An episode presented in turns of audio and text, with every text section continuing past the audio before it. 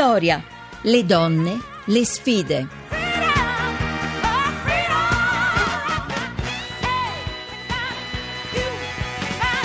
Di nuovo buon pomeriggio da Maria Teresa Lamberti, seconda parte di Vittoria, la seconda parte che si apre come sempre con un collegamento con la direttrice di un settimanale, con noi c'è Annalisa Monfreda, direttrice di Donna Moderna, rimane con buon noi. Pomeriggio. Buon pomeriggio, bentornata. Ciao. Eh, Allora, Annalisa, stavo dicendo, rimane con noi tutta la settimana, questa settimana in realtà è finita domani, quindi Domani, certo.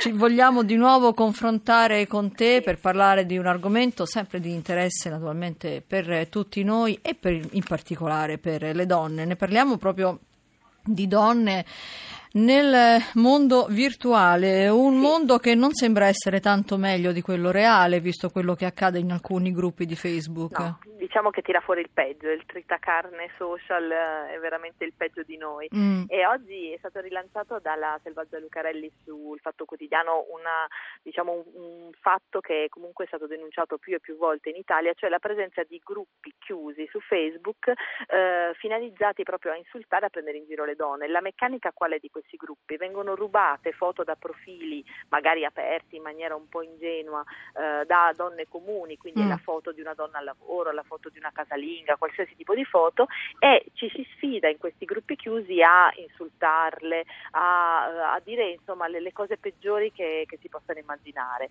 Sono Sì. gruppi difficilissimi da chiudere perché essendo eh, diciamo chiusi e, e quindi si ipotizza che chi è dentro non denuncerà mai quello che avviene all'interno di questi gruppi. Però E se è- viene, eh, diventa oggetto di, di- di frasi Eh, deve pesanti, scoprirlo, deve scoprirlo perché essendo chiusi insomma è difficile scoprire di essere stato oggetto, potrebbe essere successo a chiunque di noi che ha pubblicato una foto. naturalmente. Esatto. Però è anche vero che Facebook credibile. potrebbe dare su richiesta, insomma, della, Ma infatti lo sta della- facendo. Ecco, Comunque perché è è importante questo, dare una specie di un controllo, una...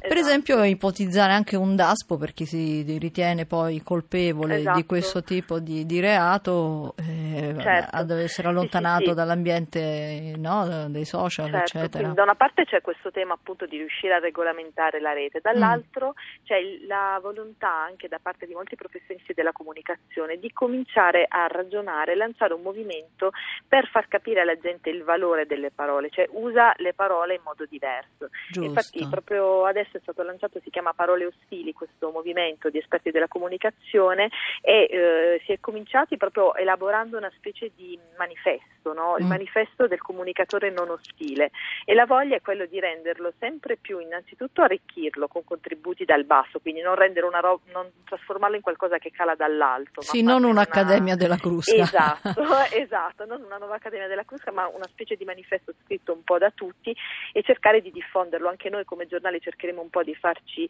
portavoce di questo movimento, ma penso che tanti giornali italiani verranno coinvolti. Ci sarà un momento in cui ci ritroveremo tutti a Trieste il 17-18 febbraio e quindi cercheremo insomma di sensibilizzare a usare le parole in modo diverso, soprattutto verso le donne. Le parole sono importanti, lo stiamo dicendo da tanto tempo e Sì. fanno la differenza non solo quando si discute del, del femminile di nomi che sembravano essere solo Esatto. maschili, e- e- ma soprattutto quando si usano anche dei termini e delle parole violente. Qui poi Certo. parliamo non solo di parole, ma naturalmente di, di immagini, di, di- Sì, di cose esatto. molto pesanti.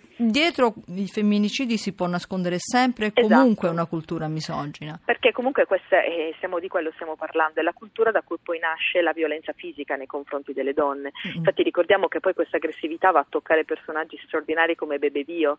Sul nostro stesso sito, che è un sito di donne, Bebe Vio è stata aggredita verbalmente in modi davvero terrificanti, tanto che noi abbiamo ripreso tutti questi commenti, li abbiamo ripubblicati chiedendo Sì. degli esperti di commentare ed è venuto fuori appunto cioè, una riflessione molto importante su come non si rendono conto le donne di quanta aggressività hanno nei confronti di loro stesse e delle donne. Certo. Certo, è purtroppo una, una forma, un paradosso di, di questa misoginia che si è alimentata anche da donne, no? Sì, assolutamente, uno non se lo può immaginare, insomma, che sul sito frequentato da donne, ma in realtà perché loro stesse non si rendono conto. Quando Laura Boldrini ha, ha, ha dato nome e cognome sì, a esatto. queste donne, esatto, lì è avvenuto comunque una svolta, è avvenuto un passaggio, perché è venuto fuori che queste donne neppure si rendevano conto della violenza delle loro parole e quindi una riflessione del genere, noi crediamo che questa sensibilizzazione possa avere degli effetti positivi. Lo crediamo anche noi, Annalisa. Grazie di essere stata con noi, Annalisa Monfreda, te, direttore di Donna Moderna. Grazie. Buon pomeriggio. Buon pomeriggio. Ora spazio all'attualità, alle notizie, alle informazioni, agli eventi, a tutto quello che può ancora interessare il mondo delle donne. Maria Grazia Pudini è di nuovo con noi in studio, eccoci. Buonasera, stasera andiamo in un luogo particolare, andiamo in carcere, in particolare andiamo nella sartoria delle detenute del carcere della Giudecca a Venezia, perché lì c'è un laboratorio, eh, perché ci sono anche le donne che hanno commesso errori, errori anche gravi, ma che forse grazie a questo riescono a elaborarli e superarli. Annalisa Chiaranda lavora appunto nella cooperativa che gestisce la sartoria delle detenute alla Giudecca. Buonasera Chiaranda. Buonasera, buonasera. Che cosa siete riusciti ad ottenere con la sartoria da donne che hanno commesso un crimine? Beh, molto secondo me. A partire da loro l'importanza di riappropriarsi della propria dignità di donne, cioè il carcere, loro si alzano al mattino e sanno che hanno un lavoro, vengono dentro il laboratorio dove eh, iniziano per lo più a, a imparare come si confeziona un abito o una borsa. Que- io ho cercato fin dall'inizio di, di, di, metterli di fronte a dei tessuti molto belli, molto importanti e, e, ho visto che di fronte al bello comunque anche le persone che, che hanno vissuto uh, per strada o comunque famiglie disagiate crea delle emozioni. Il Beh, bello le stimola ad imparare. Lei ha parlato immediatamente di tessuti, sartoria, eh, per Sì, eh beh, cucire è un vestito bisogna tagliarlo. Per Eh, tagliare certo. sono necessarie le forbici. Non avete avuto paura che mettere a disposizione armi bianche in pratica alle detenute fosse pericoloso? No, assolutamente no, ma non io che poi le ho richieste, ma neanche eh, il comandante o la direttrice del carcere. Eh, c'è un- una detenuta che questo se lo ricorda sempre e, e mi dice Annalisa ma come hanno fatto a dare le forbici a me? Io che ho ucciso.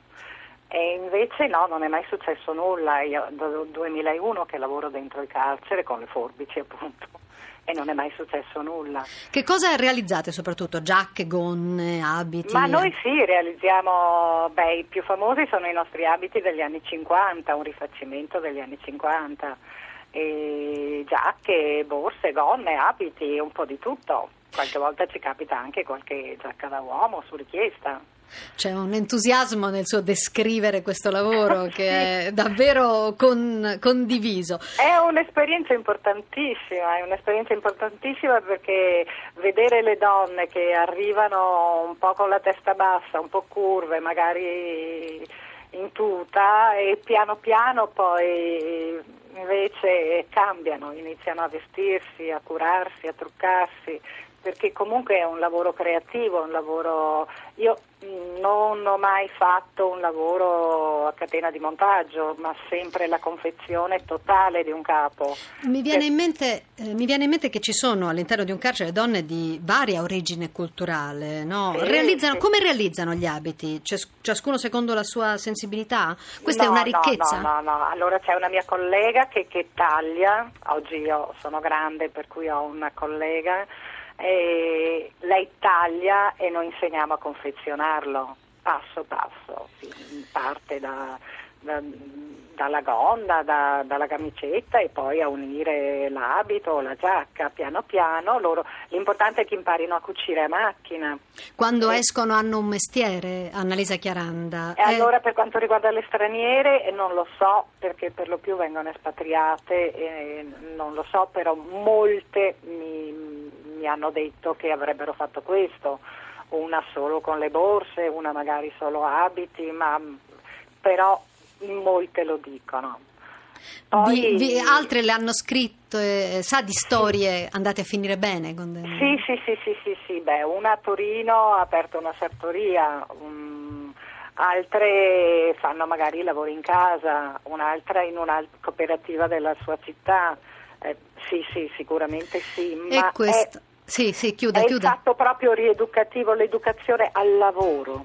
Esatto, E è quello, è quello che prevede la nostra Costituzione. Grazie. Annalisa Chiaranda lavora nella cooperativa che gestisce la sartoria delle detenute nel carcere della Giudecca, Venezia. Siamo proprio in chiusura, come avete capito, questa è la nostra sigla. Io però vi vorrei ricordare che la RAI promuove una nuova campagna in favore delle popolazioni colpite dal terremoto. Lo slogan è Ricominciamo dalle scuole. Aiutaci a ricostruire le scuole nelle zone terremotate del centro Italia. Dona 2 euro al numero solidale 45506. 500, ve lo ripeto 45500 basta un sms da telefono cellulare o una chiamata da telefono fisso. E allora vi ricordo che per intervenire a Vittoria dovete scrivere a vittoria chiocciolarai.it per riascoltare il programma cercate vittoria.rai.it linea al GR1 Economia condotto da Stefano Marcucci. Hanno lavorato a questa puntata Laura Rizzo e Luca Torrisi per l'organizzazione Rita Mari la regia di Massimo Quaglio il tecnico è Maur- Maurizio Possanza. Vi aspetto domani. Buon pomeriggio da Maria Teresa Lamberti